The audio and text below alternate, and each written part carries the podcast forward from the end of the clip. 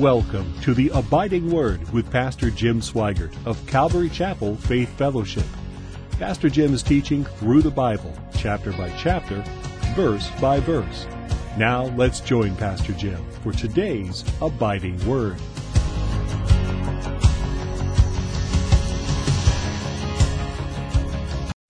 Good morning once again. Let's open our Bibles to Mark chapter 14. And as you turn there, I got another praise. uh, today in Calvary Cha- in Lima, Ohio, Calvary Chapel is celebrating their 19th anniversary. So that's a praise. And why would I even bring that up? Well, I bring that up to you because one, we want to praise the Lord, but also Calvary Chapel Lima has been so faithful to pray for us as a church. Uh, I talk to Mike often, and he's always asking, How can I pray for Calvary Chapel Faith Fellowship? So uh, know that we're being prayed by uh, other churches. So, and uh, we praise the Lord for that. Anyway, Mark 14. As we come to Mark 14, uh, we uh, come to the longest chapter in Mark's Gospel, 72 verses, and it is packed with great details surrounding the the continued plot to kill Jesus, the anointing of Jesus by Mary, uh, the Last Supper, uh, the time of Jesus and his arrest in the Garden of Gethsemane. And we'll see Jesus appearing before Caiaphas and the Sanhedrin. And in all of this, we see something interesting. And I didn't think of this until this morning on my way to church uh, preparation. It's amazing that when you look especially the, the last week of Jesus, we see things that have been prepared. Obviously, he is the Lamb of God, being prepared to go to the cross for our sin. But all through God's word, we see how God is, uh, in his infinite wisdom, he is a God who has prepared things in order. And I think as we go through these scriptures, especially today, even looking at worship, we see that God prepares. And uh, those of you who are reading in the Bible reading plan, you are in that most precious book of Leviticus. Uh, hey, why are you laughing? That's a precious book. I, I, know, I know what you're thinking. You got to chew on it, right? You got to chew on these things in Leviticus, but here's, here's something that's awesome. All through Leviticus, again, Leviticus, consecration, holiness, it's God preparing his people to worship him in a way that's acceptable. And for you and I, it's all fast forwarding to worshiping Jesus Christ, the Lamb of God who takes away the sin of the world. And we see here all through the, the last week of Jesus, He's preparing them. He's prepared everything. God, God hasn't missed anything, He's prepared. You know, in some ways, He, you know, maybe in your life, your journey with God, He's prepared you before you came to know Jesus. He prepared that right moment that you would say yes to Jesus. And then He prepares you in such a way your walk with the Lord, empowering you with His Holy Spirit to, to walk it out, to, to serve Him. And He prepares us along the way to that time that just as we He's going to call us. He's called us out of Egypt, but then He's going to call us out of this world literally. And that's a blessing. That's because of where we're going, where we're going because of what He's done for us. And it's a preparation all through our life. So uh, we better pray, or I'm going to just keep on going here. But uh, Lord, you are so good. You're so good to us, Lord. And what joy it is to meet as a body of Christ, to sing praises, to pour our heart out to you, God, knowing that you have you have given it all for us, becoming the perfect sacrifice, Jesus. Now, Lord, we pray this morning for your Holy Spirit we pray, Lord, as we go through these scriptures, uh, more than anything this morning, Lord, that we might be renewed in your love. That as we talk about preparation, we talk about these uh, details that we know and that you have in your word for, for much purpose, Lord. And it all flows from the love that you have for us, the love that you demonstrated, the love that Uh, you work in our lives to, even when we need forgiven, Lord, you forgive us. When we need your mercy, you've, you've poured it out and you pour it out. So, Lord, more than anything, we pray that just renew us in your love today. In Jesus' name we pray. Amen. So, verse 1 of chapter 14 says, After two days, it was the Passover and the feast of unleavened bread. And the chief priests and the scribes sought how they might take him away by trickery and put him to death. But they said, Not during the feast, lest there be an uproar of the people. So, this tells us that Passover, essentially two days away, and remember, the Passover is the celebration of the annual remembrance of uh, the Jewish people, their, their deliverance of Egypt. Remember back in Exodus 12, how God uh, spoke to Moses and he was to speak to the people that um, he was going to come. And he was going to, after that ninth plague, the tenth plague, he was going to take the firstborn of the Egyptians.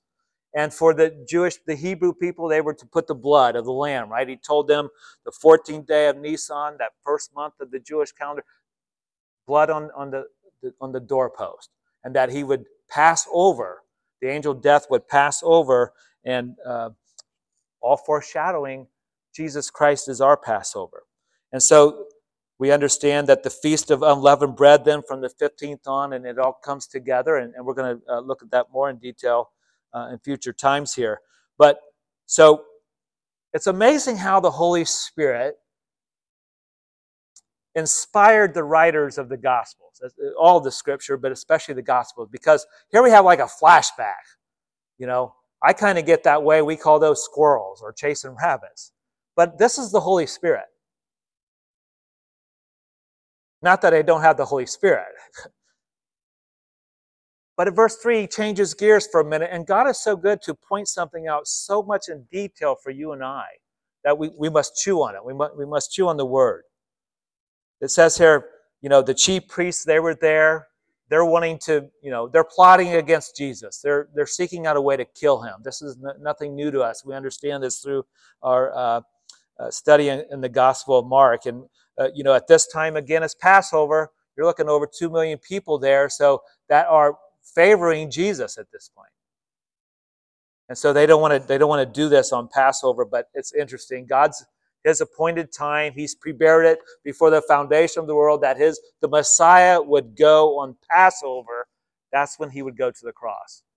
Verse 3 says, And being in Bethany at the house of Simon the leper, as he sat at the table, a woman came having an alabaster flask of very costly oil of spikenard.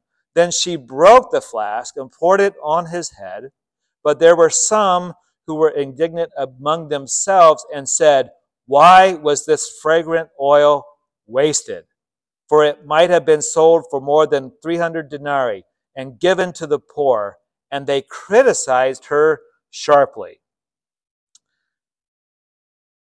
Now, again, Mark is having a flashback here and this is pointing before this time, several days, four or five days before. And if we turn to the Gospel of John, we'll get more details here that is necessary for, to us, for us to understand what God wants to show us here. In John chapter 1, or excuse me, 12, verse 1, it says, Then six days before the Passover. So that lines up with uh, Mark. Jesus came to Bethany where Lazarus was, who had been dead whom he had raised from the dead. There they made him a supper, and Martha served, but Lazarus was one of those who sat at the table with him. Then Mary took a pound of very costly oil of spikenard, anointed the feet of Jesus, and wiped his feet with her hair. And the house was filled with the fragrance of the oil. But one of his disciples, Judas Iscariot, Simon's son, who would betray him, said, why was the fragrant oil not sold for 300 denarii and given to the poor? This he said, not that he cared for the poor, but because he was a thief and had the money box and he used to take what was put in it. Okay, back to Mark then. So we have this very interesting flashback, uh, a detailed um, situation here. And, you know, why did Mark flash back? Well, one, I believe the Lord wants us to see the contrast between uh, Mary the worshiper and Judas the one who sold out Jesus. Not only that, but we also really we see what would push Judas over the edge to the point.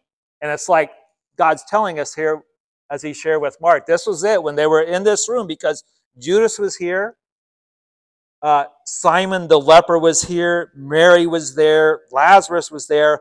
And could you imagine the spirit of the living God being obviously Jesus is there, but this is worship. He, he Judas couldn't take it. I'm convinced this is over the top for him, right? And we're going to look at that in, in, more detail. But what we have here, and we think of Bethany, we think of Lazarus. That is where uh, Jesus called out Lazarus from the tomb. Remember, he he was dead four days, and Jesus called him out from the uh, the tomb, and he came. And of course, what a wonderful picture for us. Again, there was a time that God called us by name. We were spiritually dead, and He called us. He called us by our name. And we entered in salvation. We received salvation, entered into the kingdom of God. The Bible says that we were dead, but we've been made alive. And now we walk in this living hope. Now, in John's gospel, again, we're giving, given these other folks that were there Simon the leper, which is interesting uh, for somebody to be called Simon the leper. Because we understand that lepers weren't allowed to be near lepers. So sitting down having a meal, that doesn't line up. Probably taking place here, this is a, a, the leper who had been healed by Jesus, maybe back in Mark chapter 1, maybe Mark 3, we don't know for sure, but uh, Maybe they carried the tag of Simon the leper. This was his old life. So when you look at me, you probably wonder, well, Jim the what? And I look at you, I'm like, hmm, you know, what was your life before Jesus? But it's all glory to God because that's not us anymore. Simon the leper. We're, we're not that old person anymore. We're made new in, Christ, right? We have this woman here. She is here with an alabaster flask. And from John's gospel, we know this is Mary the sister of Lazarus, right? And so from John 12, we also know that Lazarus was there. And uh, this is amazing. This is, this is amazing to see these people who had an encounter with Jesus. They are all there at one time. Judas is there as well. You know, sometimes we think of the word encounter with God or an experience with God some that are more on the conservative side of Christianity, it's like, oh, we got to be careful with that word. And then on the other side of it, it's like experience, you know, if you're not having experience with God every single moment of your life, you've got sin in your life, you better question your salvation and all these things, right? But we should not be afraid of encounters with God, and we should not be afraid of the word experience. This is an experience right here uh, uh, with, with, with this group of uh, people here. A wonderful experience with Jesus. And again, we need to chew on the word. You know, in this setting here, other believers, you know, this foreshadows us in a sense. Believers coming together as an assembly who have been born again, meaning we have experienced Jesus. We've had an encounter with Jesus. He's called us out of the world. We are in the presence of God. In Him, we're in Christ, no longer dead but alive. And so when you think about church, it, church is an assembly of the called out ones. And so when I pray about reading this and praying uh, for today, it's like there's a focus on the assembly of believers for worship. It's not just coming to church. Do you understand that? And so we're going to look at some things here to chew on the word. Look at Psalm 29, verses 1 and 2. Give unto the Lord, O you mighty ones. Give unto the Lord glory and strength. Give unto the Lord the glory due to his name. Worship the Lord in the beauty of his of holiness. And now, leave that up there for a minute. This is how good God is. I mean, when you're in tune with the Word and seeing what God's doing in our midst, I look at one word there that I didn't see all week until today, knowing I was going to share this scripture the word mighty. Just so happens on Wednesday nights, we're talking about the mighty men and women of God. And it reminds me the number one thing, the number one thing that must come from us is our worship of God. So give unto the Lord, O you mighty ones, give unto the Lord glory and strength, give unto the Lord the glory due to his name. Worship the Lord in the beauty of holiness. Now, I understand that worship essentially is 24 7. Every moment of our life, every living moment, we should acknowledge God in our life. That's worship. But I want to focus today on worship in the setting of believers.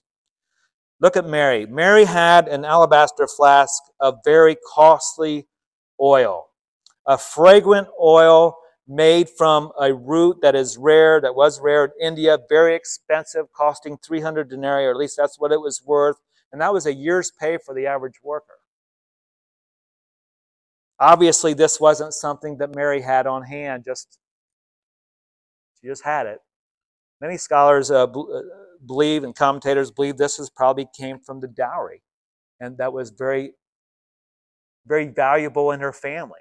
And she had this this this flask um, and as she's there with jesus she has this very expensive oil and it reminds us that our worship of god is costly it, it costs jesus the blood the blood of jesus for us to worship in such a way but it also shows us that great value that mary was giving towards jesus great value on corporate worship.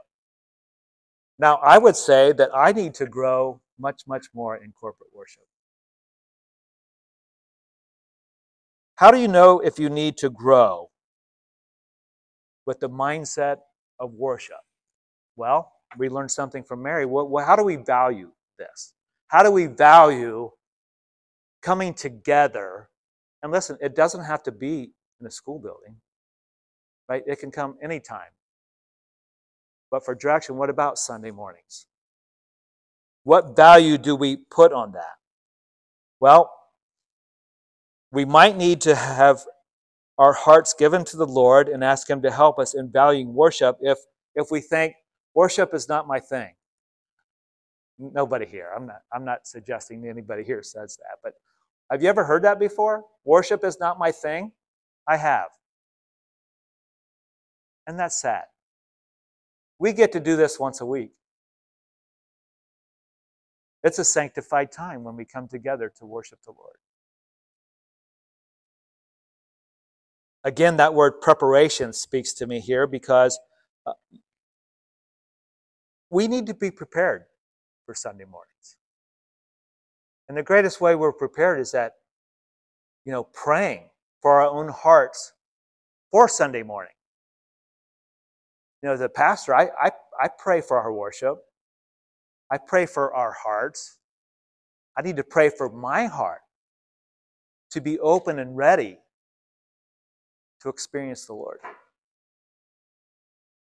It's amazing when you have the appropriate songs where it's all pointed to Jesus and not what we do for him, but it's all about Jesus, just as and what, what's amazing, John and I, he picks the song. We didn't talk about the songs, but you could just use every song played today.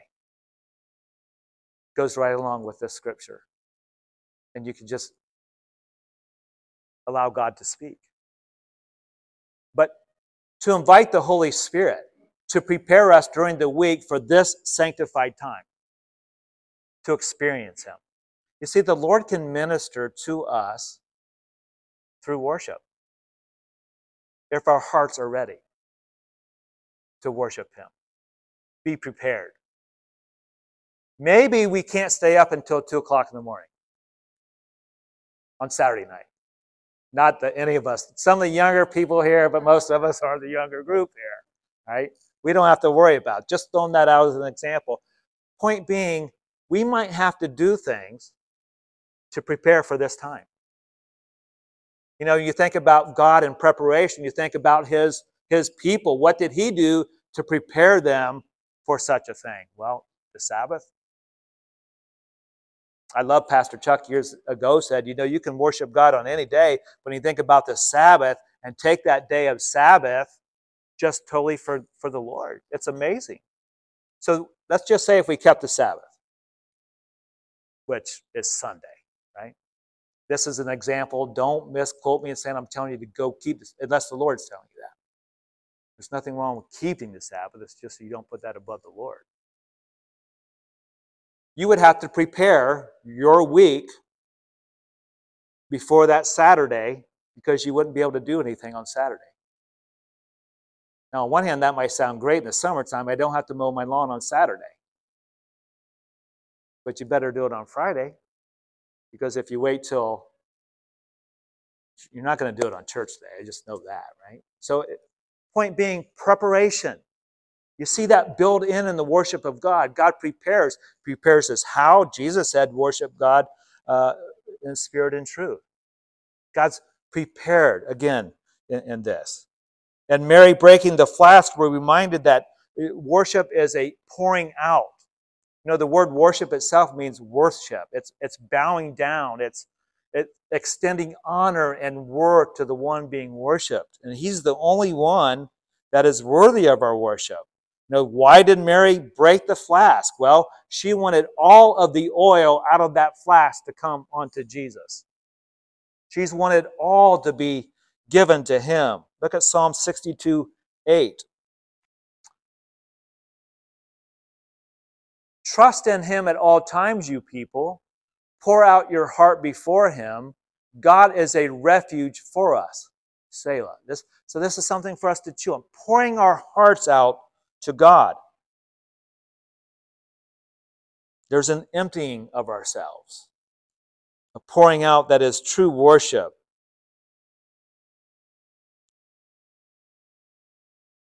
Does anybody ever get distracted during worship? There's a big mirror I'm looking at back there. You know, did you do this? Did you do that? It's, amazing. Prayer and worship, it's like the distractions just. How do we prepare against that? Well, we pray. We pray for our own hearts to be ready to worship. Pray for the congregation. You know, what about how many here, don't raise your hand, pray for our worship team for Sunday mornings? I know many of you do. We're, we're blessed. Not to puff anybody up, but we are so blessed. We get at the school. There's people here. All the equipment up there you see is not here. That's all gets done they practice for a little bit. And then it's time. And here's the amazing thing. Just like for a pastor, Sunday morning at 10 o'clock, it's coming. There's no stopping it. Unless God, He could. He stopped the sun from moving with Joshua. I suppose He could. But Sunday's coming. It doesn't matter what goes on during the week. Sunday's coming. And for all of us, Sunday's coming. That day of worship's coming. So we have to be prepared. And same with our worship team. That time of practice, going through the songs, and then it's time. And they understand it's not just singing time. We might have to put more value by asking God to help us to understand worship if we think that it's just a time of singing. It's a sanctified time. Worship, worship, where we get to come together to bow our hearts to God, pour our hearts out to God, acknowledging Him, acknowledging Him, ascribing greatness to Him. You know, one of the ways that gets distracted is, you know, what are we going to do after church? Anybody else? The enemy just flies this stuff right in front of our face, looking at the screen. Only Jesus. What are we going to have for lunch? You know, it's that's we got to pray against that. Is my point? Be pre- more prepared. Um, maybe I'm just speaking to myself because I want to experience the Lord during worship with my brothers and sisters. Another detail here regarding Mary is that she anointed the feet of Jesus and wiped his feet with her hair. Now, this is significant, and that's in John that it says that uh, she, you know, with her hair wiped the feet of Jesus. It's not in your Mark, it's in, it's in John. But that's significant because uh, in public, only prostitutes would lower their hair. And here she is worshiping Jesus. And her hair is down. And, you know, only slaves would or servants would be washing the feet of others when people would come into the home. Uh, in a Jewish home, they would have water there for them to either wash their own feet or they would have a servant wash their feet. And here we take see Mary taking the role of a humble servant washing the feet of her master, bowing down in worship. You see, isn't it amazing to chew on the Word of God? And to look at what worship really is, and we get real life examples of these, these people that experience Jesus in some fashion, and that's us as the body of Christ. We experience Jesus during the week, so many times as individuals, as families, and we come together I'm convinced every Sunday we should have praises. So, oh, so be prepared with your praises. Take uh, a notebook. You know, Pastor Chuck said uh, one time, you know, in prayer, that's where the enemy comes. He just wants you to, he just reminds you of your grocery list, the things that you got to buy at the grocery as you're praying and thanking God. And next thing you know, you're thinking of what you're supposed to get at Kroger's or Costco or whatever. And he said, keep a notebook, and every time something comes up, just jot it down and praise him that you're going to, you know, kind of take care of uh, a bird with two stones there. That's real, though, isn't it? Know how we must be prepared in these things. Uh, look what happens, though, in this. As they, they were experiencing uh, Jesus, and then we have Judas there. John's gospel tells us that Judas was there and he wanted to know why the oil was being wasted. Why it was they could have sold this for 300 denarii and given it to the poor and we understand Judas. We understand that he was the treasurer. He's the one that held the money bag. It was Judas who betrayed the Lord. He was looking only out for himself, how he could gain that. Again, we see a, a contrast here between uh, the worshipers and Judas. Verse 6 says, But Jesus said, Let her alone. Why do you trouble her? She has done a good work for me. For you have the poor with you always, and where, whenever you wish, you may do them good, but me you do not have always. She has done what she could. She has come beforehand to anoint my body for burial. As surely I say to you, wherever this gospel is preached in the whole world, what this woman has done will also be told as a memorial to her.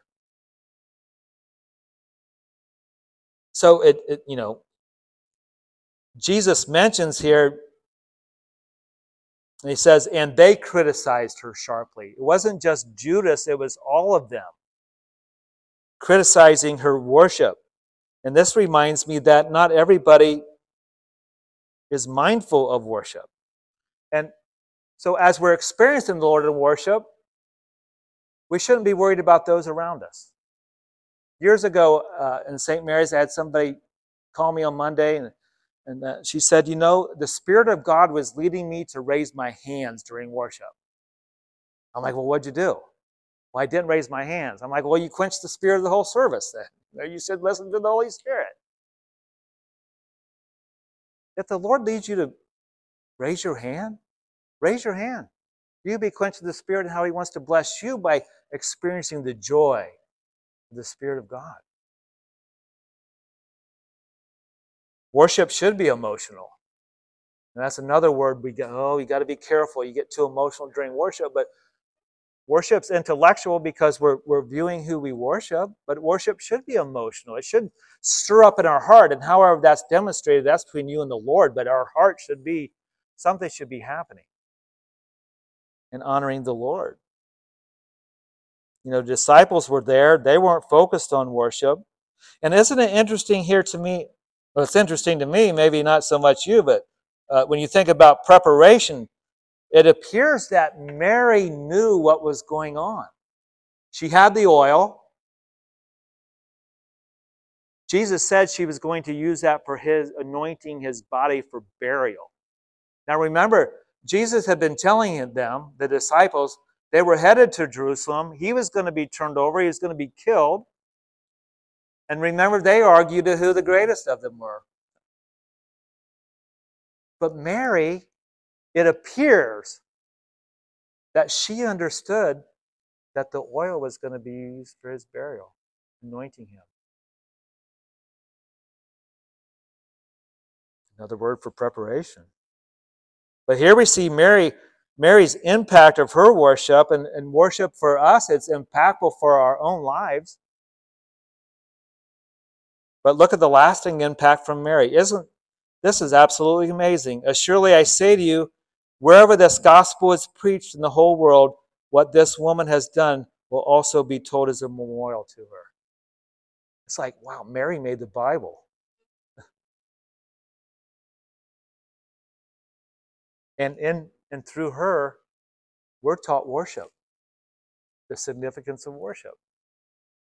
Who knows how God leads you to worship? We don't do it for a show, for sure. And that goes with everything in our life. We're worshiping God through the Bible. You might share with that coworker a psalm or something that really relates to them, and they look at you like, wow, praise, you know, that's all praise to God. And what about when you do praise to somebody and then the, then the Lord answers that prayer. Well, that's impactful. And the same is true of our worship when we come together. It should be uh, impactful. Uh, verse 10 says Then Judas Iscariot, one of the twelve, went to the chief priests to betray him to them. And when they heard it, they were glad and promised to give him money. So he sought how he might conveniently betray him. So, what a contrast. The one who will forever be remembered as the one who betrayed Jesus Christ and the one who worshiped Jesus Christ. And I don't know, in my mind, I, I think, well, how could this have ever happened with Judas? He was there in the presence of Jesus. He heard the teachings of Jesus. He saw the miracles of Jesus. He followed them. Who knows? Maybe at some point Jesus asked him to pray. I don't know. But he was there with them. You know, we understand from the Word of God that Satan, in John 13, it says Satan entered into Judas. That doesn't mean Satan just entered and Judas didn't have a choice. Judas made choices under his free will to this point. It tells us in John chapter 12 that he was a thief. He was pilfering through all that. He had his mindset no doubt waiting for the right time to make his move.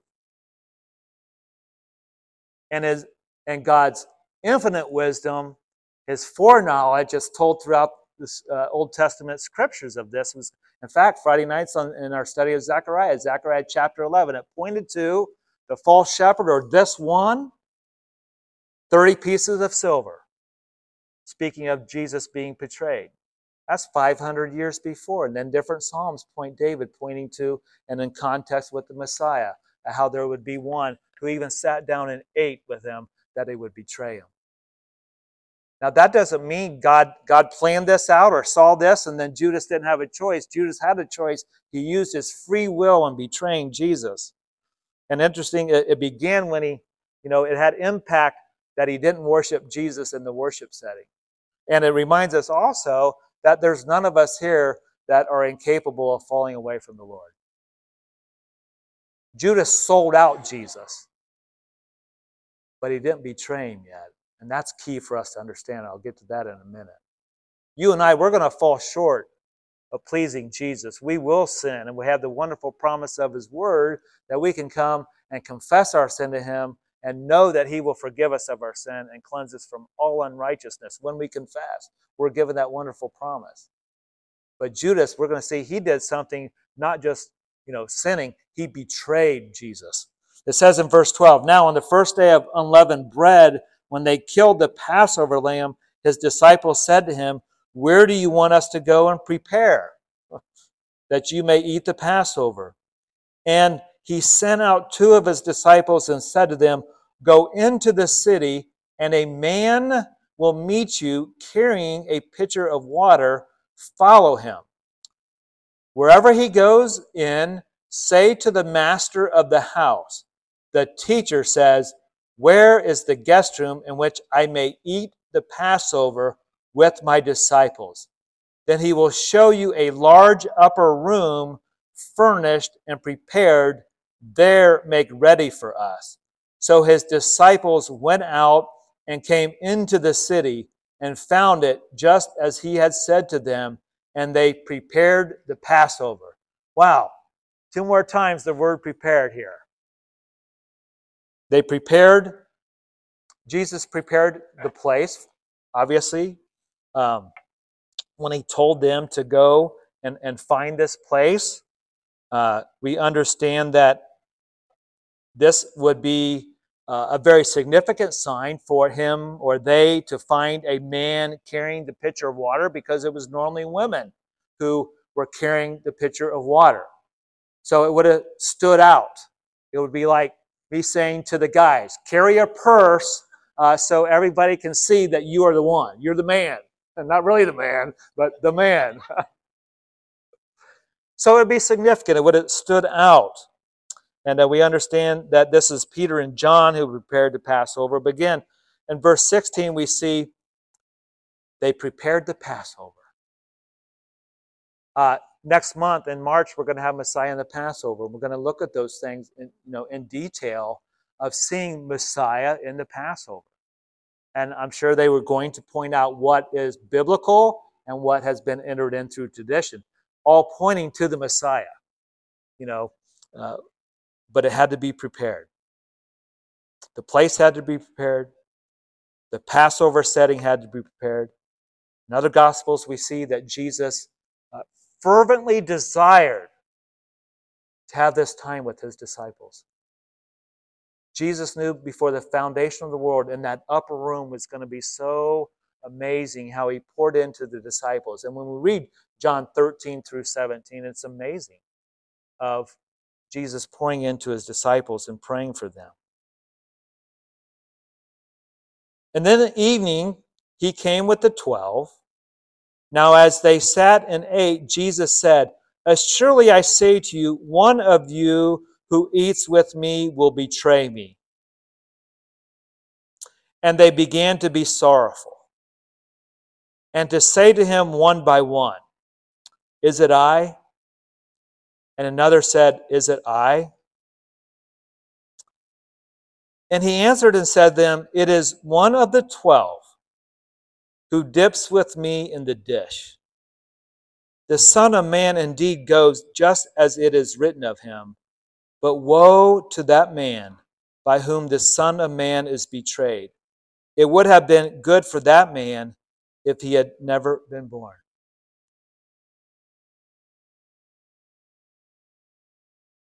Again, this word betray is very significant.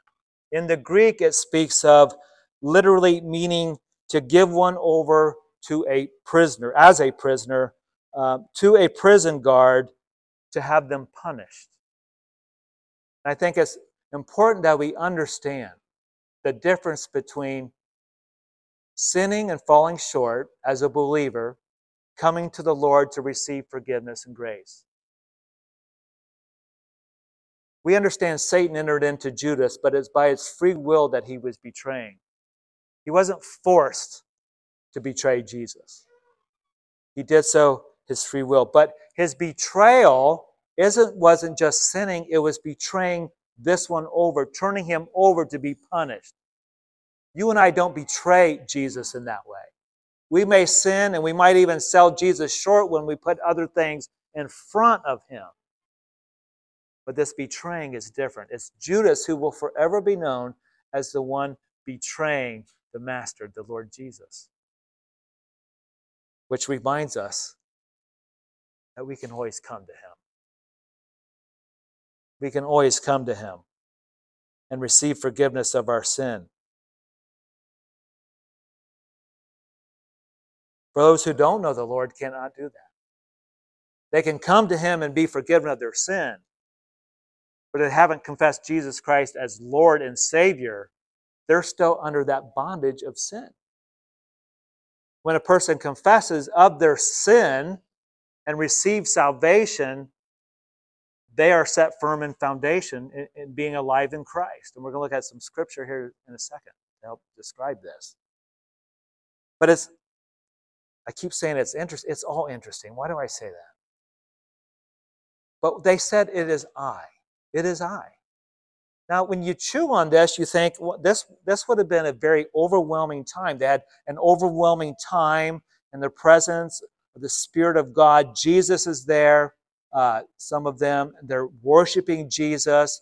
Uh, then you have Judas, you know, just quenching the spirit. Why, why is this oil not being sold to feed the poor?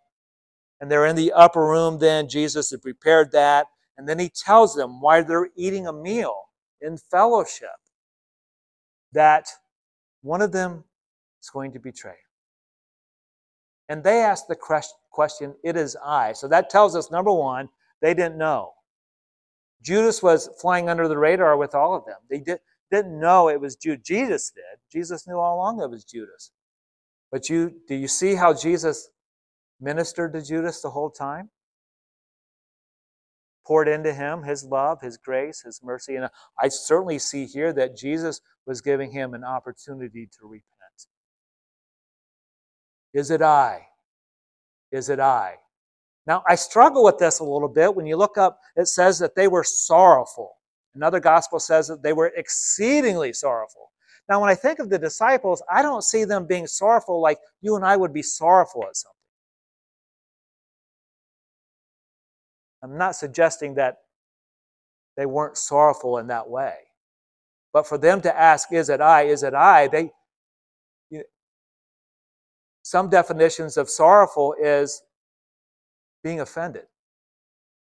I can see that more if the disciples, when they say, Is it I? Is it I? Isn't it like, well, no, is it is it me? Is it me? They didn't think like that.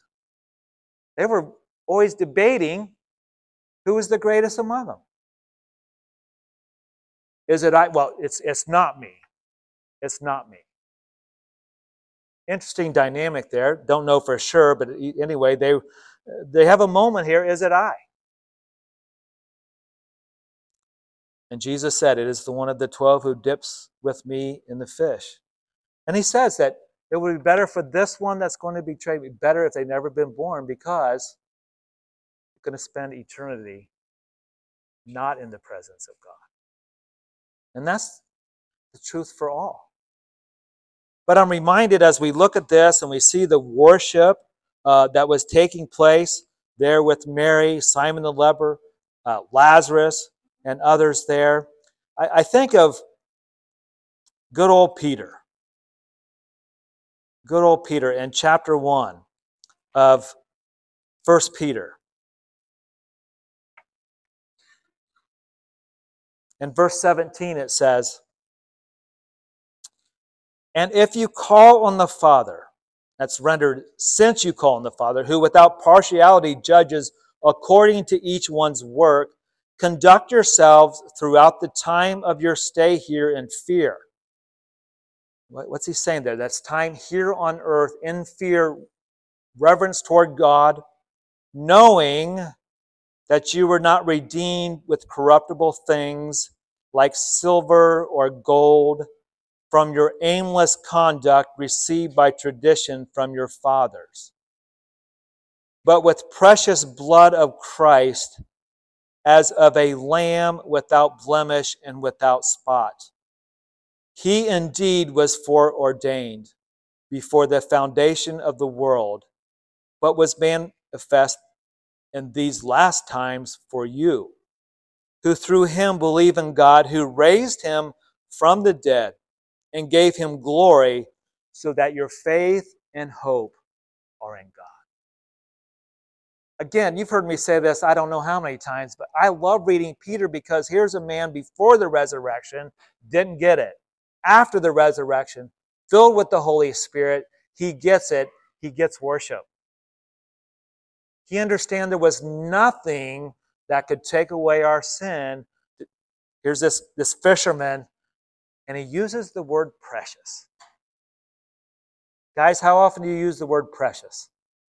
Ladies might, guys don't. Precious meaning valuable. Peter understood the value of Jesus himself. Jesus, or uh, Peter understood what Christ had done for us on the cross. He shed his blood for our sin. And through his blood, we are redeemed. Peter understood worship. Peter didn't understand a lot of things until he came to know the Lord. As we read this, we have to ask our question the question to ourselves where are we at in our own worship? And I don't say that we better straighten up in our worship. I'm not saying that at all. What I am saying is, as we live in the days that we're living in, in the days of deception, when the days of so much in the spiritually is taking place, we have to keep our eyes on the Lord. It might be this morning someone here needs to beat feet to the cross and say, Lord, I'm off. I need to get back to the heart of worship. I need to look at you and understand it's you, Lord. You, you died on the cross for my sin. You, you took the debt that I owe you. Anything other than that's not true worship, because true worship is upon Him. And I think the Lord's growing us in worship. Amen. And it doesn't, not just here, but what about every day? Praising Him, proclaiming our worship, our worship to Him. It's going to cost us. It might cost you time. Being in the Word and praying. Maybe the Lord gives you a word for somebody. Be obedient to the Spirit and call them up and tell them. Encourage them, bless them. That's all part of worship as well. Amen. What say you? Father, we thank you for your word. And Lord, to see the experience that Mary had with you, Lord, as she poured that oil on you, Lord Jesus. What a great illustration for us to be mindful in worship with our lives in a corporate setting, in our own homes by ourselves, maybe, Lord, that we are to give all, just as you gave all to us, Lord. Father, I don't know what you desire to do in our hearts with uh, these scriptures that we looked at today. I pray that you would draw us close to you, Lord. And even as we come in this last song and, and to praise you and to worship you, Lord, May we experience the Holy Spirit in our hearts. And Lord, I pray for anyone here, Lord, maybe they're falling short, maybe they're living in sin. I pray for your Spirit to come and comfort them, Lord. Bring them to the cross that they would see Jesus. Understand that He died, He rose again on the third day. He's at the right hand of the Father, interceding for us. And we're so thankful, Lord, that as we understand Jesus is at the right hand, he's continuously interceding for us. We want to see that, Lord. We want to experience that. We want to not only know it in head knowledge, we want, we want to know that you're there in a powerful way, Lord. So, Lord, would you work in the hearts of this fellowship that we would grow in our worship? We want to be ready as ready can be, Lord, for when you come for us. And what a great way it would be on a Sunday morning, Lord, worshiping you together with our brothers and sisters. And the last things that we get to sing to you are words of worship. Father, we love you. We praise you. In Jesus' name we pray. Amen.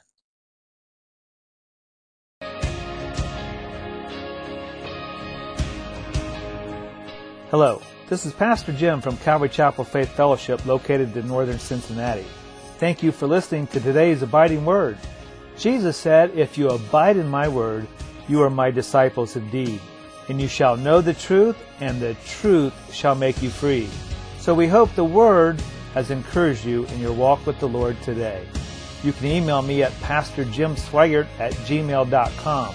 That's Pastor Jim Sweigart at gmail.com with any comments or prayer requests. You can also connect with us at Calvary Chapel Faith Fellowship. Church website is calvarychapelfaithfellowship.org.